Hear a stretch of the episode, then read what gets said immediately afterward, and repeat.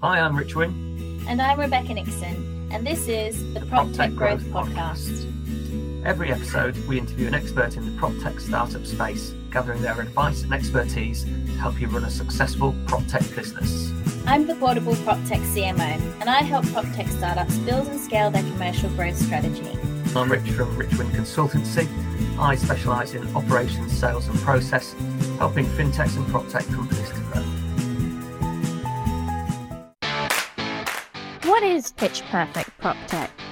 Now that's a good question. Yeah. Pitch Perfect Prop Tech is all about your value proposition. It doesn't matter how great your solution is. If you're not speaking to your customers' needs, it'll fall flat. In order to have a commercially viable business, start here. Don't take my word for it. I wasn't expecting all of this. That's brilliant. Really exciting. That's gone quick. Keep going. We've been trying to do stuff internally, but none of us put together like the, what you've taken us through, and that's where I think the difference is. It Does just make you think slightly outside the box, which is good. It's really quite thought provoking, and the outputs from it will be invaluable. Sign up today for Pitch Perfect PropTech. Visit my website, rebecca-nixon.com, or search for the Portable PropTech CMO. See you there. Thank you so much for joining us on the podcast, Dominic. I think that most of our listeners will be familiar with you. But just in case there are a few that aren't, would you mind just really quickly introducing yourself? Thank you, Rebecca. My name is Dominic Grace. I was at Savills for 37 years. I headed up their London residential development team, and I've been a lone wolf consultant for about the last 18 months or so, very much keeping one foot in the old camp, being residential development and development companies and in investment as well, and then the other foot, more tech and innovation camp, where I'm helping those businesses navigate their way around the rather dinosaur infested industry that is the real estate world. That's great. Thank you. And you obviously know who Rich is, my co host. So I won't reintroduce him, but we'd really love to talk to you about having a foot in each camp. We both come from a mixed tech background and coming into prop tech is, to be frank, obviously, we're going to be very honest, tends to be a little bit behind the curve. What do you think is the key to successfully getting the property space past that and into the modern sphere when we're talking about technology solutions? You know, I've probably already been alienating some people by making the very frequently made observation about property industry having some dinosaur tendencies, and I would stand by that. And I think there's plenty of evidence for that. Not to say, though, that there are plenty of opportunities for technology to be brought to bear. And perhaps with what's going on right now, some of the big challenges, certainly in the residential space, truthfully in all spaces, doesn't matter what sector you're in, you're facing some big challenges now. And one of the questions, I suppose, is will the industry do what it's done in the past when times are bad hunker down, batten down the hatches, wait for the sun to come out, undo the hatches, come out, and just do everything they did before? Or are there some more fundamental issues in the market that mean that those that think they're going to do that, when they open the hatches, find a rather different climate, and those that perhaps have used the time to think about how they might do things better, more efficiently, etc. Not all of that's around technology, I grant you, but my hope is, and maybe we're having a chat, and most of the audience listening, seeing this, will have a leaning towards at least being open-minded to technology. But as to what the biggest challenges are, the biggest challenges are the industry is very deeply entrenched with the way it's done things in the past.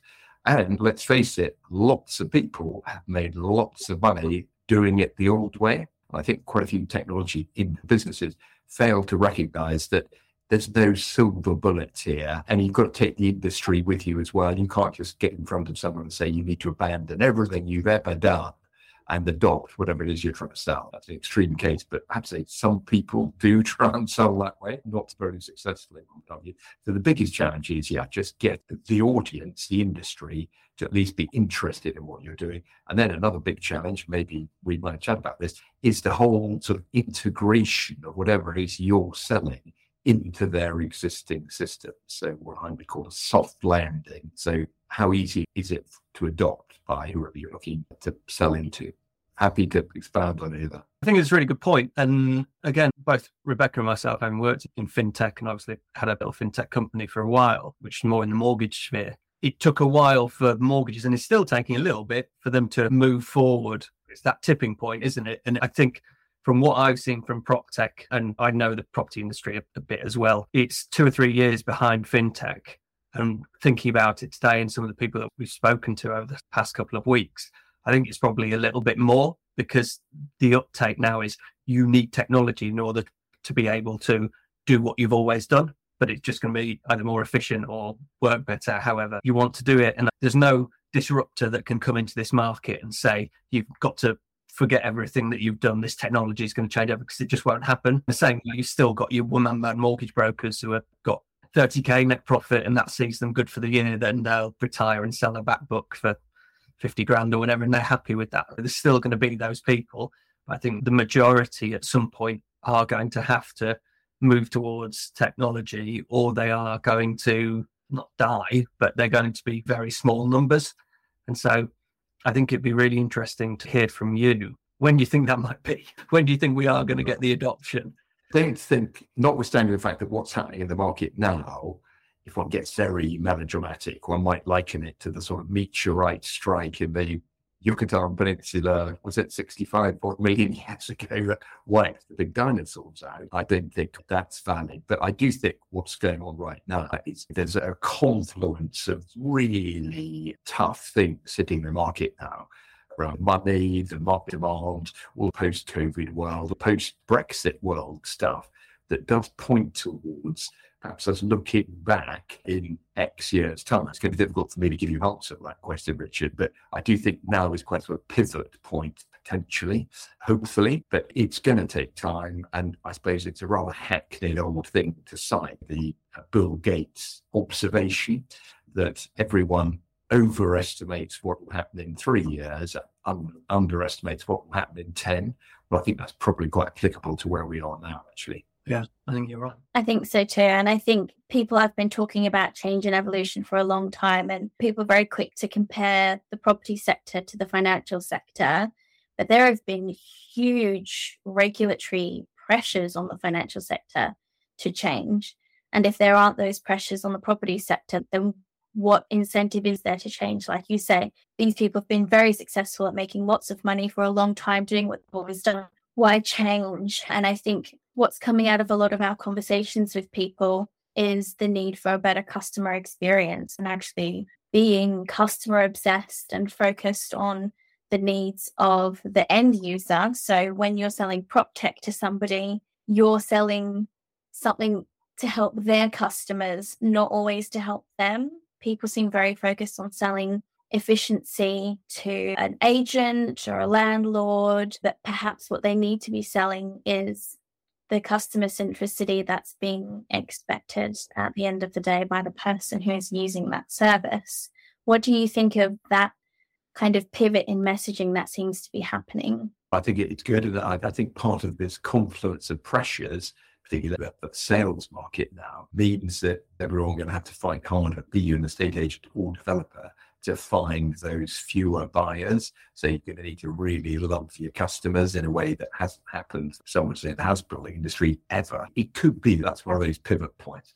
I think you're right to highlight this, Rebecca, because we all know that in the wider retail stroke consumer world, the consumer is feeling much more empowered now expects more choice, is less tolerant of ropey service, will go on social media, expect to an immediate refund or replacement or whatever. The world is really moving on now. It's extraordinary how, in certainly if you're talking the new build, how a lot of the whole house building industry has got away with the bar being set very low when it comes to the service. That's one of the opportunities, perhaps, that some new players or some enlightened existing players might want to embrace.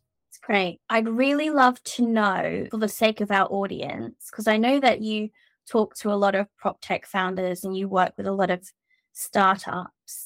In your opinion, what are the keys to growing a successful prop tech business? Because ultimately, we're here to talk about growing prop tech and scaling successfully. And the companies seem to do that well, but a lot of companies seem to try and do that and for some reason fail. Yeah, I think part of it is, and this doesn't sound negative, this is just the reality, the amount of runway you've got to give yourself, and it's picking up on the Richard's question about how long, as it were, if the runway needs to be long, you've got to plan for that. The whole sales cycle, very painful and lengthy. Again, there's a lot of skepticism, fear, it's regarded as risky, etc. You've just got to accept that and be very realistic about all these things, so how long it's going to take you to really scale up. The other thing is, it is the amount of homework you need to do and have a really good understanding of what systems or challenges, as it were, that whoever you're targeting has. When people don't do that homework, they have what might be a brilliant idea, but they don't just basically do the hard yards to assess mm-hmm. systems that people are using at the moment. Where are the weaknesses in those? And how can I tell whatever I'm doing rather than just go in and say, whatever you're using is rubbish because mine's so much better. And also an understanding of the risks, coming back to that point about adopting something new and this comfort blanket. People would often say, oh God, the whole property industry runs off these steam powered Excel spreadsheets. Well, you know what? Excel spreadsheets are pretty damn good, and a lot of people know how to use them. So, coming back to that adoption piece, you've got to respect. I'm not saying that everyone sticks to Excel, but you've got to accept that most people are very familiar. Doesn't matter how clunky, whatever it is. And I often talk about the fact that I can't remember, I'm that old, when one day we walked into, it would have been my other employer, Savills' offices on a Monday morning, and suddenly we were presented with the Microsoft Office suites Excel, PowerPoint, email systems, etc. And it was extraordinary how quickly we all, because we had to, got on top of it. But it's almost lost in the memory now. But the fact is, we now hang on to that, that they are our comfort blankets. So you've got to recognize all that stuff with whatever it is you're trying to promote. From the agency perspective, with obviously Rebecca mentioned about regulation and things like that, which is probably a bit of hot potato in state agency. I think Phil Spencer was pushing it recently, and a few others want some sort of exam, like they have CeMAP for mortgage advisors, in order to either give people that whatever an exam gives them. What's your take on regulation? And in theory, could that regulation then push the change? I think there's an inevitability around this that uh, Richard, quite how long it'll take, I don't know, but it is the joke that people just learn straight out into the industry with no training effectively. Obviously, in the financial world, it's got tougher pretty well every other market in the world. You know, take the States, in order to be a broker, you've got to take some exams. And I don't think anyone should be fearful of that. But there are other regulations going down right in the whole KYC, anti money laundering issues that are pushing towards that. And maybe these are some of the things that also will mean that the adoption of technology will be pushed because they can help the agents, if you're just talking about the agency world, do that stuff better and more effectively. So I was an agent in Dubai. Sold commercial property for two years and absolutely loved it. Great time.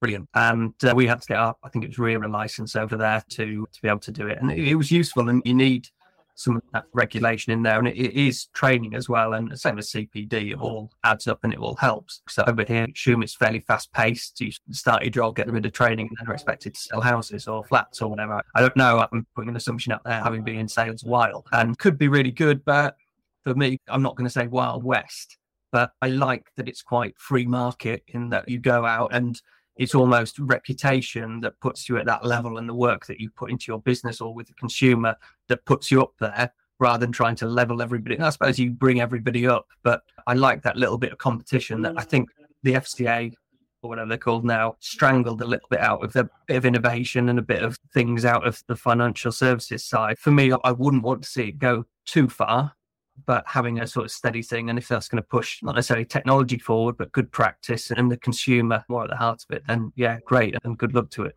Yeah, I'd hate to think of a day when it was so straight jacketed that there was no scope for innovation and dynamism. But actually, I think that won't happen. You're just talking pure estate agency, a good agent, all those attributes, a lot of about interpersonal skills, I think that's going to be knocked out of them by regulation.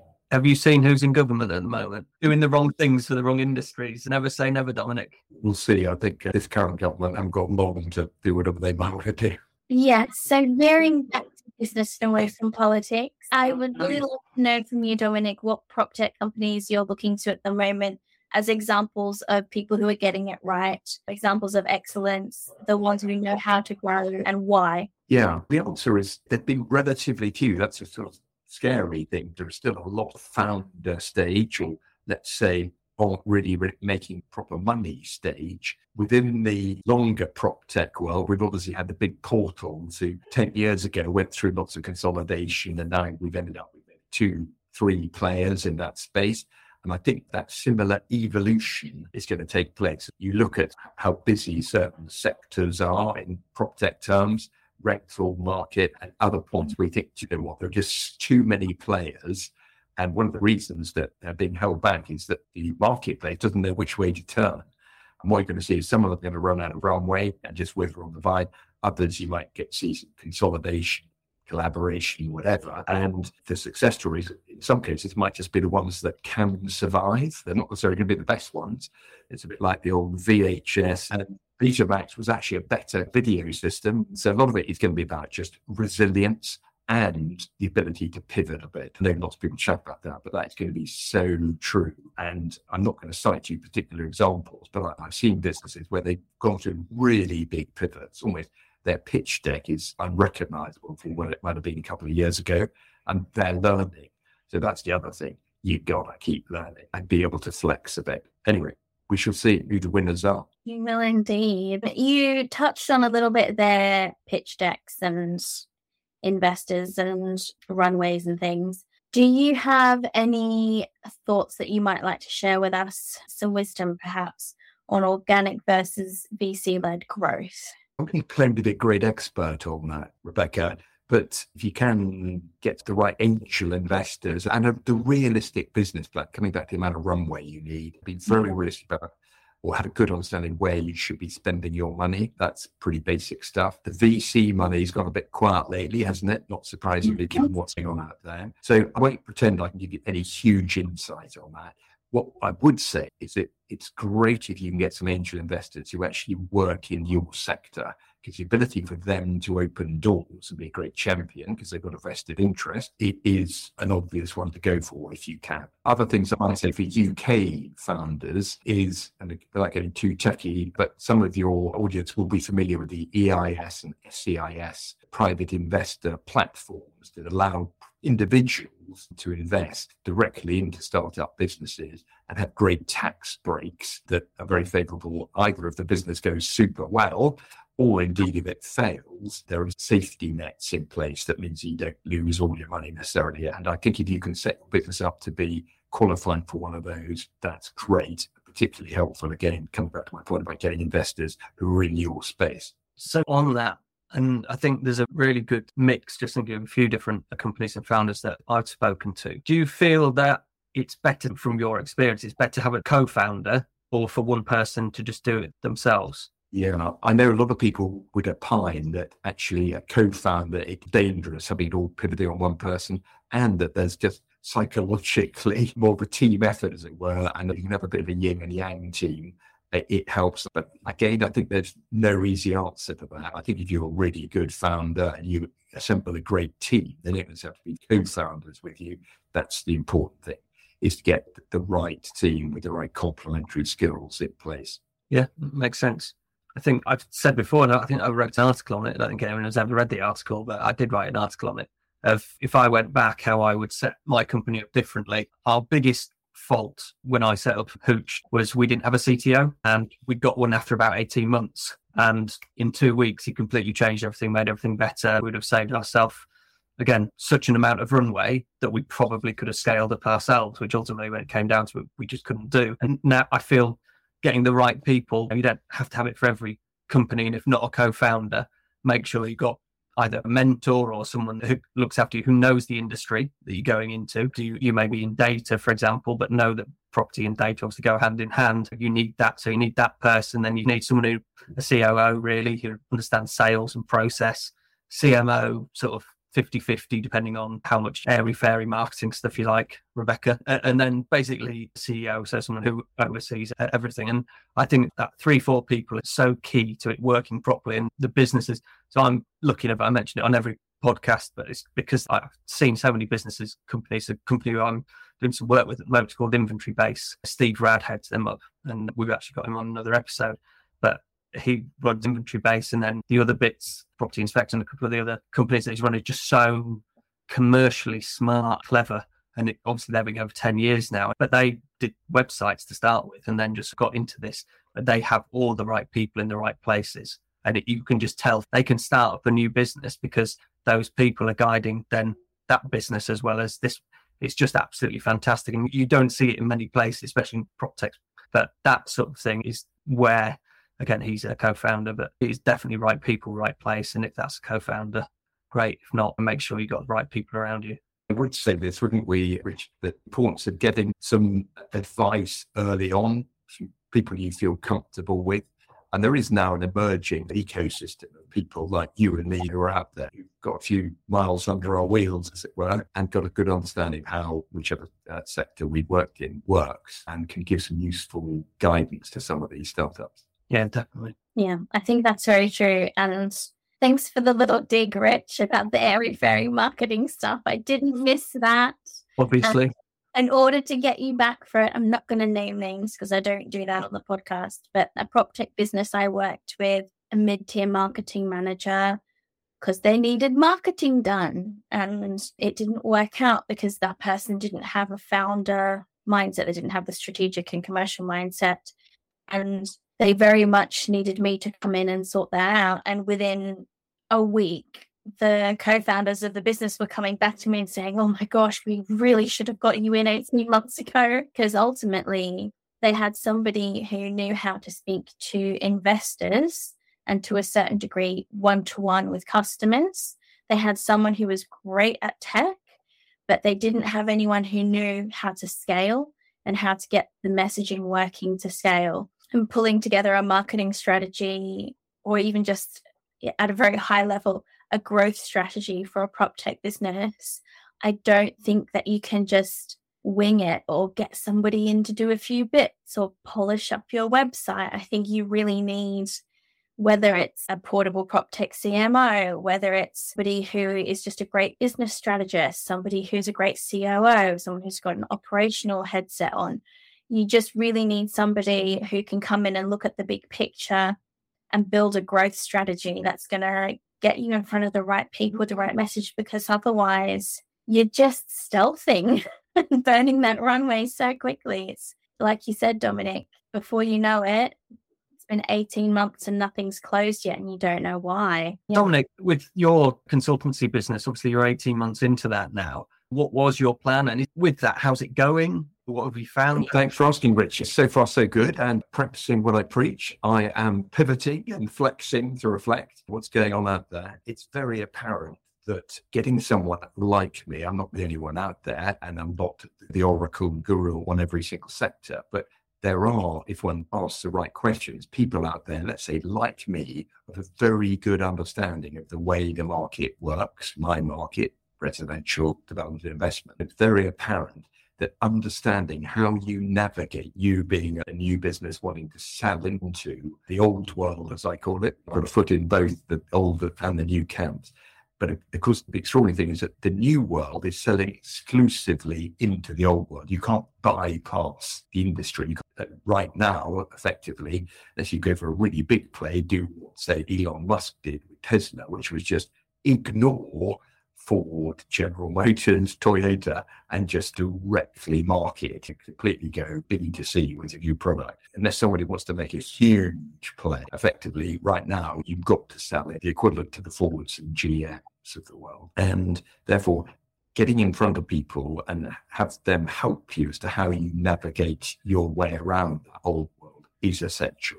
You've got to do it. And we touched on VCs earlier, but things like accelerators and things like that. It sounds a little bit like what you're doing, but not in a, set way with regards to giving them small funding as such. But you're using your network to get them in front of the right people, and then it's almost up to them to be able to sell. Is that sort of what you're saying you do? Yes, and in fact, all the accelerators don't sell on behalf of. They again can open doors, and there's some great accelerators out there. There's some others again.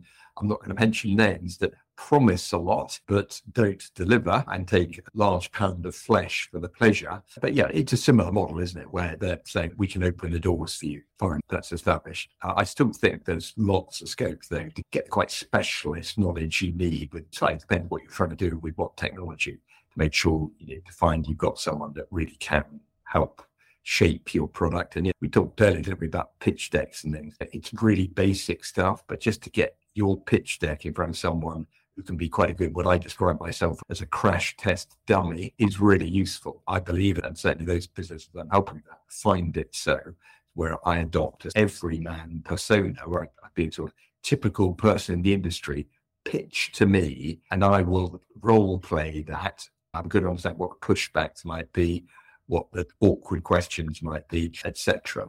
And the other thing that's very apparent is that, of course, those that are out looking for money, there's a different deck, the old shared slide to investors. And I'm getting better at understanding some awkward questions that they may ask as well. You're putting on the different hats of the various stakeholders that these people are going to need to approach and giving them someone to vet their presentations and their messaging against.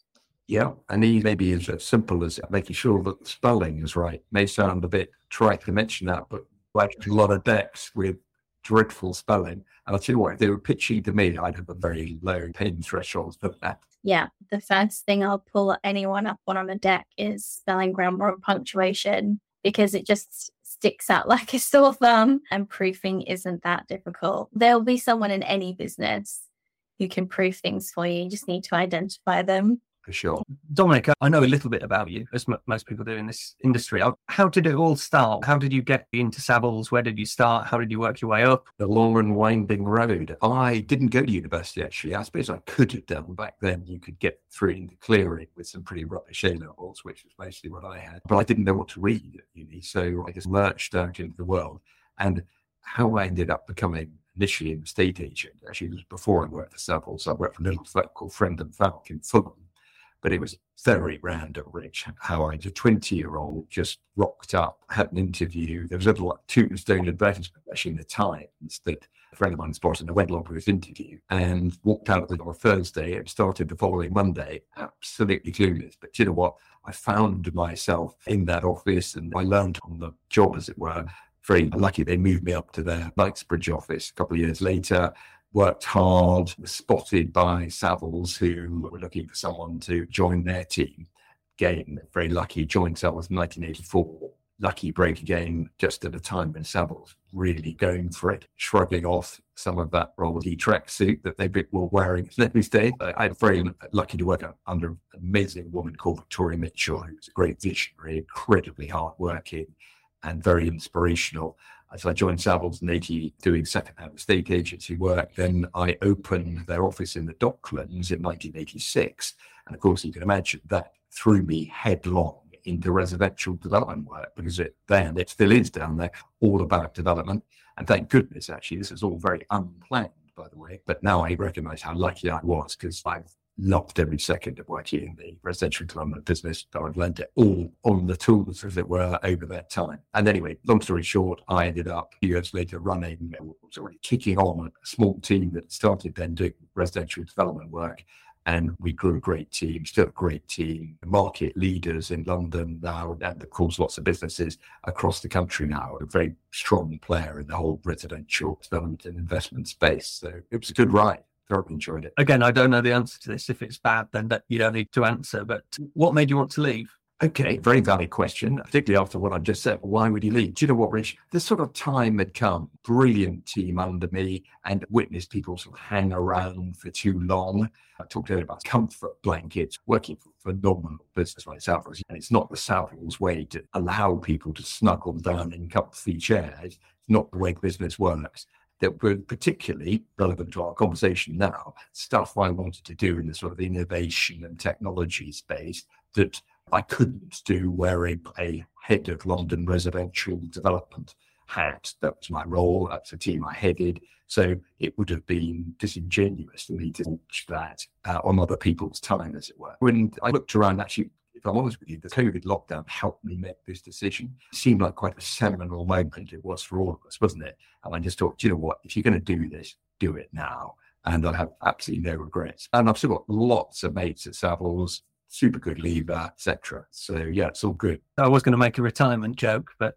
Perish thought like, it's fair enough. I know I definitely am old enough to have retired, but I'm not retiring. and I'm not a retiring type, as you may get. Rich, you're always on the wind up. You are going to turn our guests against us. You got to be careful. yeah, no, I'm a bad advert for myself, really. Did you go to university, Rich? Yes. Yeah, I did. I uh, did uh, politics and international relations at Leicester. Because I Um, was being, as I didn't go to uni. I, I went for a little while. It didn't agree with me. And when I first moved to London, I pretty much never ended up in a meeting with people who hadn't been to uni and had got their masters and were so impressive and so educated and made me feel this big when I'm at least this big. And yeah, I was quite surprised when I spoke to Dominic and he said that he hadn't been to university. I was like, oh, somebody else who knows what it's like to just learn on the job. When I left school, it was, I think of my sort of peer group, probably at least 25% of us didn't go to uni. It was less expected than perhaps it is today. And make no mistake, I've had three kids, all of whom have been to uni. I think it's great, but you could sort of get away with it a bit more easily back then, not going to uni. The other thing I'd say, actually, and this isn't having a snipe at those that go through the RICS accredited courses at places like Brookes and Reading, but as anyone who knows me will know, I feel very strongly that those courses need a major kick up the backside to bring them into, cynic might say, the 20th century, but certainly bring them up to date. A lot of the course content is deeply rooted in the 1950s. And ironically, given our conversation now, hardly embraces at all any technology. And it's crazy that they're spitting out graduates or postgrad people who aren't tuned into a lot of the techie opportunities out there. Anyway, end of rant on that.